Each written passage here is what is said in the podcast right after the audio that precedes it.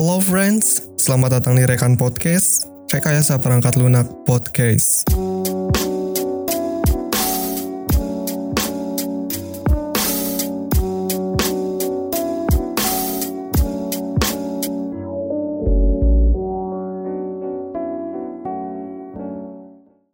Assalamualaikum, halo rekan semua. Kembali lagi dengan saya Faujan. Dan di episode kali ini, kita kedatangan narasumber yang begitu istimewa karena kita kedatangan langsung Kaprodi dari Program Studi Rekayasa Perangkat Lunak UPI, yaitu Bapak Muhammad Iqbal Ardimansyah, STMKOM. Halo Pak, apa kabar? Gimana nih first impression ada di Rekan Podcast? Oke, kabar baik eh, Pak Ujan. Terima kasih nih sudah mengundang Bapak di rekan podcast podcast yang menurut Bapak ini sangat kreatif dan di UPI Cibiru ini kayaknya baru satu-satunya nih. Waduh. bener bener bener bener. Uh, lumayan ini juga ya Pak, agak terobosan.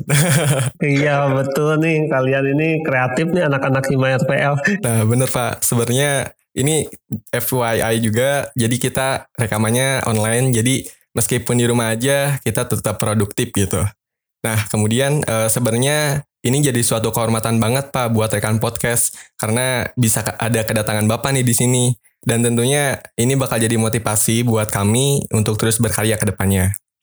Gak lupa saya pribadi mewakili segenap keluarga program studi rekayasa perangkat lunak mengucapkan selamat kepada calon mahasiswa yang lolos melalui jalur SNMPTN kemarin dan jangan patah semangat untuk rekan-rekan yang belum berkesempatan lolos karena masih ada jalur seleksi mandiri UPI yang pendaftarannya sudah dibuka mulai dari sekarang.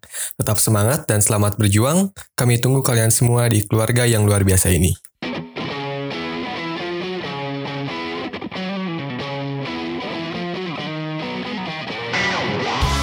Kalau kita rollback lagi ke belakang, sebenarnya rekan podcast ini sendiri bisa lahir karena prodi RPL. Nah, makanya sekarang saya bersama Pak Iqbal bakal ngebahas secara mendalam tentang prodi RPL. Tapi sebelum ke pembahasan, mungkin secangkir kopi dan kudapan yang ada di lemari bisa menemani hingga akhir episode ini. Karena tanpa berlama lagi, silahkan menikmati bahasan kali ini.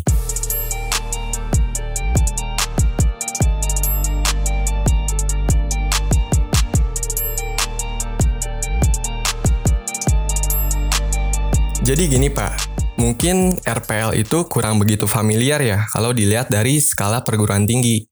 Karena mungkin prodi RPL sendiri baru banyak terbentuk baru-baru ini. Padahal untuk tingkat SMA sederajat sendiri, jurusan RPL itu udah banyak dari dulu gitu ya, tepatnya di SMK.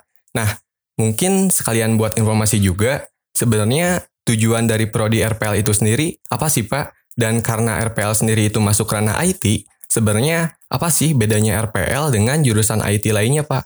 Oh, oke okay, oke. Okay. Bapak jelasin uh, apa sih itu sebenarnya program studi RPL. Nah, kalau kalian ketahui memang sudah bersebaran sangat banyak kalau untuk tingkat SMK ya, kita iya, sudah Pak. familiar dengan namanya rekayasa perangkat lunak. Benar, benar, benar. Tapi untuk tingkat universitas itu sendiri itu bisa dibilang masih eh, baru-baru uh, kali ini gitu. Jadi program studi RPL itu merupakan salah satu nama jurusan kuliah. Oh iya. Yeah. Nah, kemudian program studi rekayasa perangkat lunak itu kalau di luar negeri jurusan ini dikenal dengan nama software engineering. Nah, bener -bener. Jadi kalau kalian cari-cari RPL ke luar negeri itu nggak akan ada adanya Departemen of Software Engineering. Nah, kalau oh, sekarang gitu, gitu di Indonesia udah hadir nih program studi tersebut dengan nama Rekayasa Perangkat Lunak atau sering kita singkat dengan RPL. Benar benar benar. Nah, program studi Rekayasa Perangkat Lunak ini merupakan salah satu program studi unggulan yang berada di kampus UPI di Cibiru yang merupakan pionir dan satu-satunya program studi RPL pada jenjang S1 di perguruan tinggi negeri atau PTN se-Indonesia. Oh benar-benar. Lalu benar. tadi ya, ya. Pak Ujan juga nanya ya, apa sih bedanya ya, dengan jurusan IT lainnya? Nah benar Pak, benar banget. Nah, sebenarnya kalau dengan bedanya dengan jurusan IT lainnya, kan kita seperti ketahui yang beririsan itu dengan komputer itu ada teknik komputer, ada ilmu komputer, ada sistem informasi, Informatika, ya, dan ada teknologi informasi. Nah, sebenarnya teknik informatika itu masuknya ke ilmu komputer. Jadi nama lain dari teknik informatika itu ilmu komputer.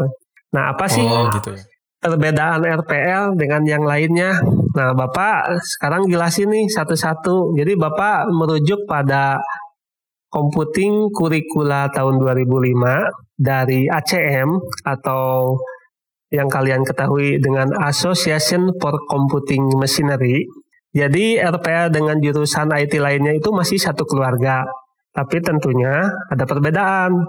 Kalau RPL itu menekankan pada kemampuan dalam merancang dan mengembangkan perangkat lunak. Jadi fokusnya benar-benar ke software. Hmm. Heeh. Nah, kalau dengan teknik informatika bagaimana? Nah, kalau teknik informatika atau kalau di UP itu ada ilmu komputer, itu lebih menekankan pada perancangan dan pengembangan ragam algoritma. Algoritma apakah itu untuk perangkat lunak, perangkat keras atau model matematik lainnya. Terus bedanya dengan teknik komputer apa? Nah, kalau teknik komputer, kalau RPL concern di software, teknik komputer tentunya di hardware. Kemudian Oh, ada lagi gitu. nih perbedaan sama sistem informasi apa?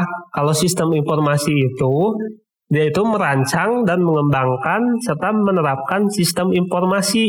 Jadi sistem informasi yang or- yang ada di organisasi itu dijadikan atau dikembangkan serta diciptakan dan diproseskan untuk kebutuhan organisasi tersebut. Kemudian satu lagi bedanya dengan teknologi informasi, kalau teknologi informasi itu menekankan pada proses tata kelola, perencanaan, dan organisasi serta implementasinya. Jadi kalau teknologi informasi lebih ke pemanfaatan teknologinya. Nah seperti itu, kalau RPL memang concernnya fokus di software. Oh gitu ya Pak. Wah benar banget Pak. Jadi sebenarnya bedanya itu lebih ke concern terhadap eh, jurusannya ya Pak. Jadi kalau RPL itu lebih jur, lebih apa ya? Lebih fokus ke terhadap pengembangan software ya gitu ya Pak. Iya betul sekali. Nah tapi gini Pak. Dilemanya anak IT itu mungkin banyak orang yang berasumsi bahwa kehidupannya itu cuma di depan komputer aja. Dan hal itu tuh mungkin jadi suatu yang menyeramkan untuk beberapa orang Pak. Oh iya. Nah, dan sebenarnya hal itu tuh dialami juga oleh saya gitu Pak. Sampai sana ini udah kerasa ya seramnya. Nah, benar-benar Pak, benar. Nah, gini ya Pak. Eh, tentunya hal ini mungkin eh, disebabkan karena seseorang cenderung hanya melihat bagian luarnya aja tanpa mencari tahu apa yang ada di dalamnya. Nah, jadi biar tahu juga nih ya, sebenarnya pembelajaran dan kegiatan apa aja sih Pak yang ada di RPL dan apakah hal itu menyeramkan gitu ya Pak? Nah sebenarnya di balik kata menyeramkan, apakah benar nih menyeramkan jurusan yang berbau-bau dengan komputer? Nah, itu Pak. Oh itu sebenarnya tergantung persepsi sih. Memang kalau kalau bapak lihat dari survei eh, yang berkaitan dengan komputer itu merupakan salah satu jurusan yang challenge-nya lebih daripada jurusan yang lainnya gitu. Oh, benar-benar Pak. Tentunya memang effort dari mahasiswa itu juga harus lebih, tapi itu akan terbayar tuntas ketika kalian memang berhasil melewati perkuliahan tersebut. Kalau kalian berhasil, itu dampak impaknya akan kalian rasakan betapa bermanfaatnya teknologi bagi kehidupan ini. Nah, tentunya merujuk pada pertanyaan utamanya belajar apa saja sih di RPL? Ya benar Pak. Nah, benar. kalau di program studi rekayasa perangkat lunak itu, nanti mahasiswa akan mempelajari bidang ilmu terkait pembuatan aplikasi. Atau kalau di luar negeri memang istilahnya pembuatan software engineering itu. Nah, iya Pak. Jadi bidang ilmu yang terkait dengan software engineering. Kalau biar lebih paham, Bapak bahasakannya bidang ilmu terkait pembuatan aplikasi, baik aplikasi yang berbasis desktop, website maupun mobile. Ya, Di RPL benar-benar. itu kalian akan belajar mulai dari proses pengembangannya, manajemen aplikasinya, proses engineering perangkatnya, serta metodologi perancangannya. Selain dari itu, mahasiswa juga di program studi ini akan belajar yang namanya data engineering, seperti data modeling, manajemen data, kemudian hal lainnya yang berkaitan dengan big data. Kalau kalian simak, big data itu merupakan topik yang tren untuk saat ini. Nah, selain big data tersebut, mahasiswa juga akan mempelajari pemrograman multimedia dan game dalam bentuk animasi dua dimensi serta tiga dimensi. Dan yang paling unik ini di program studi RPL, mahasiswa akan belajar yang namanya ubiquitous computing. Benar, benar, benar, benar. Jadi nanti di ubiquitous computing ini, mahasiswa akan mempelajari tentang Internet of Things, augmented reality, artificial intelligence, dan cloud computing.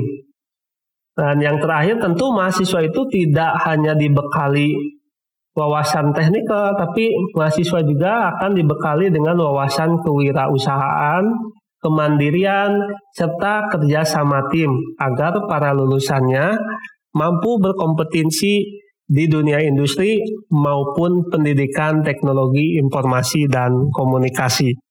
Nah seperti itu Pak Ujan untuk gambaran apa sih yang dipelajari di RPL. Luar biasa banget ya Pak. Jadi uh, sebenarnya menyeramkan itu cuma sebatas mitos gitu ya Pak, di mana kadang mungkin orang berasumsi jika masuk IT itu wah harus pintar ngoding, harus jago matematika. Sebenarnya kan asumsi-asumsi itu tuh yang jadi yang menyebabkan gitu, yang menyebabkan seseorang mungkin udah daun terlebih dahulu sebelum mencoba gitu ya. Iya, mungkin betul, seperti itu ya, ya. Pak.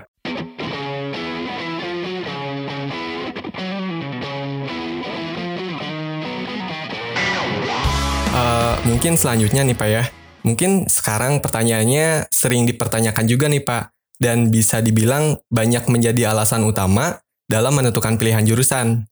Nah, yang ingin saya tanyakan, untuk Prodi RPL ini sendiri, bagaimana sih Pak prospek kerja lulusannya? Oh, Oke, okay. prospek lulusan dari program studi RPL bisa Bapak pastikan itu sangat luas pekerjaannya. Benar-benar. Kita bisa lihat ya, prospek karir masa mendatang itu di, untuk kalau kalian masuk program studi yang keterkaitannya seperti RPL ini, karirnya sangat menjanjikan. Bisa kita lihat saat ini berbagai raksasa bisnis dunia lahir dalam bidang industri teknologi. Benar Pak. Benar. Dan berjalan dengan perangkat lunak. Seperti apa? Kayak Google, Amazon, Facebook, bener, Pak, bener. ya, Microsoft, Grab, Tokopedia, Oppo, dan masih banyak perusahaan lainnya yang terus berkembang pesat. Iya Pak, benar. Kalian juga dapat bekerja sebagai profesional IT, techpreneur, dan akademisi.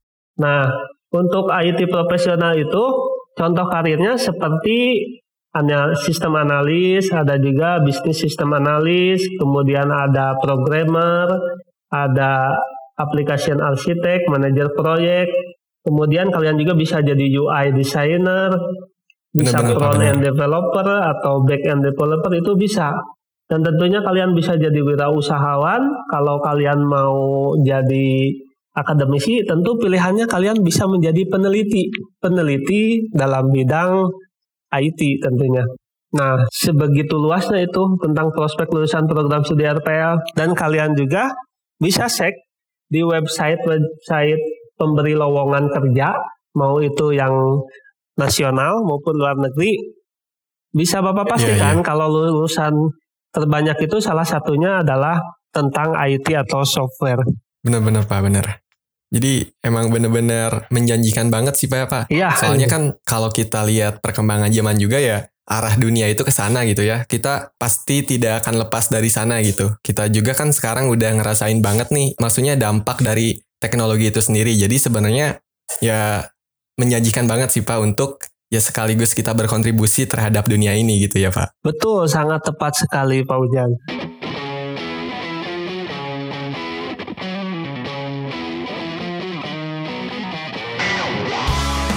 Sekarang sebenarnya udah ke pertanyaan terakhir nih ya. nah, ya jadi mungkin uh, tapi pertanyaan ini juga mungkin bisa menjawab rasa penasaran untuk yang ingin bergabung di Prodi RPL ini, Pak. Dan okay. sekaligus bisa menjadi sebuah jawaban juga bagi yang sudah memutuskan bergabung dengan kita gitu ya, Pak. Nah, uh, pertanyaannya gini, Pak. Pertanyaannya, apa sih benefit atau keuntungan jika kita sudah memutuskan untuk masuk dan bergabung dengan prodi RPL ini Pak? Jadi lebih ke khusus ke RPL-nya sih Pak. Oh oke okay, oke. Okay. Nah berbagai macam benefit kalau kalian udah masuk program studi RPL. Salah satunya ya kalian masuk pada salah satu PTN ternama di tingkat nasional maupun internasional. Waduh. Kemudian lokasi dari program studi RPL itu berada di lingkungan kampus berbasis digital, tepatnya di UPI Kampus Cibiru yang menurut Bapak saat ini sangat uh, terus berkembang pesat menuju ke arah yang lebih baik dalam hal wawasan teknologi. Benar-benar Pak. Kemudian benefit yang akan kalian dapat juga dosen-dosennya berkompeten, lulusan universitas terkemuka baik dalam negeri maupun luar negeri. Kemudian selain dari itu dosennya juga memiliki kompetensi profesional jadi dosen-dosen di RPL itu selain dari mengajar, mereka juga punya kompetensi profesional di bidang proyek-proyek tentang software. Benar-benar Pak. Ya, terus dari sisi fasilitas, ruang kelas sangat representatif, kemudian fasilitas lab komputernya juga canggih dan instagramable. Kemudian yang terpenting prospek lulusannya itu program studi RPL ini memiliki karir yang sangat luas. Amin amin. Kemudian untuk selain dari itu program studi RPL juga memiliki kerjasama dengan instansi pemerintah juga dengan perusahaan profesional dalam skala nasional. Kemudian dosen-dosennya juga produktif dalam membuat tips and trick dalam pemrograman serta dari sisi mahasiswa, mahasiswanya juga sangat kreatif, banyak karya aplikasi, hasil kreasi proyek dari mahasiswa. Dan menurut Bapak, untuk angkatan yang kemarin juga itu tinggal mempublikasikan proyek-proyek yang sudah dibuat karena kategorinya sudah out of the box dan unik gitu aplikasinya. Waduh. Kemudian yang terakhir bener, bener, konsentrasi bener, bidang keilmuannya itu variatif dan kekinian gitu. Seperti tadi ada bisnis intelijen, kemudian ada rekayasa data, ada juga multimedia dan game, serta yang uniknya ada ubiquitous computing. Benar-benar Pak, benar. Jadi sebenarnya kalau kita lihat dari benefitnya sih banyak banget ya Pak. Jadi nggak sebatas cuma gimana ya, cuma kita belajar di sana aja, tapi kita juga bisa benar-benar dapat ya yang pas benar-benar buat kita gitu ya Pak. Iya betul sekali Pak Ujan.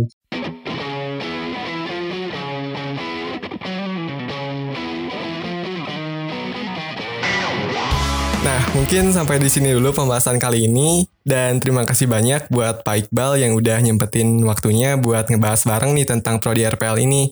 Semoga dari pembahasan tadi bisa bermanfaat buat rekan-rekan semua. Gimana nih Pak, ada kata-kata terakhir tidak? Apa ya? Oke, uh, baik Pak Ujan, mudah-mudahan kehadiran program studi rekayasa perangkat lunak di kampus UPI Cibiru ini diharapkan mampu menjawab tantangan pemerintah Indonesia Bener, terhadap amin, pengembangan amin. sumber daya manusia atau SDM di bidang teknologi informasi dan komunikasi.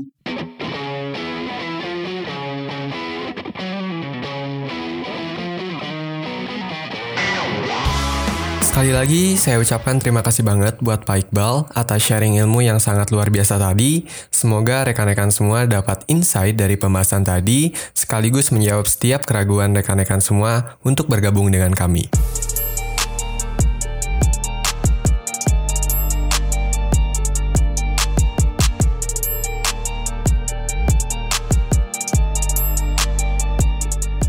Pastinya uh, pertanyaan tadi nggak cukup sampai di sana aja, karena masih banyak hal luar biasa lainnya yang ada di RPL ini tentunya. Nah, mungkin buat rekan-rekan semua yang masih punya pertanyaan lain, silahkan langsung aja DM ke official account Instagram kami di @rpl underscore upi atau ke akun himpunan kami yaitu di @himarpl dan jangan lupa buat follow up juga biar nggak ketinggalan info menarik yang ada di RPL. Gak lupa saya ingatkan kembali bahwa seleksi Mandiri UPI sudah mulai dibuka pendaftarannya sekarang. Selamat berjuang juga buat yang dekat ini akan mengikuti UTBK dan SBMPTN. Tetap semangat dan selamat buat kalian semua. Saya Faujan pamit undur diri dan seperti biasa, keep struggle and stay together.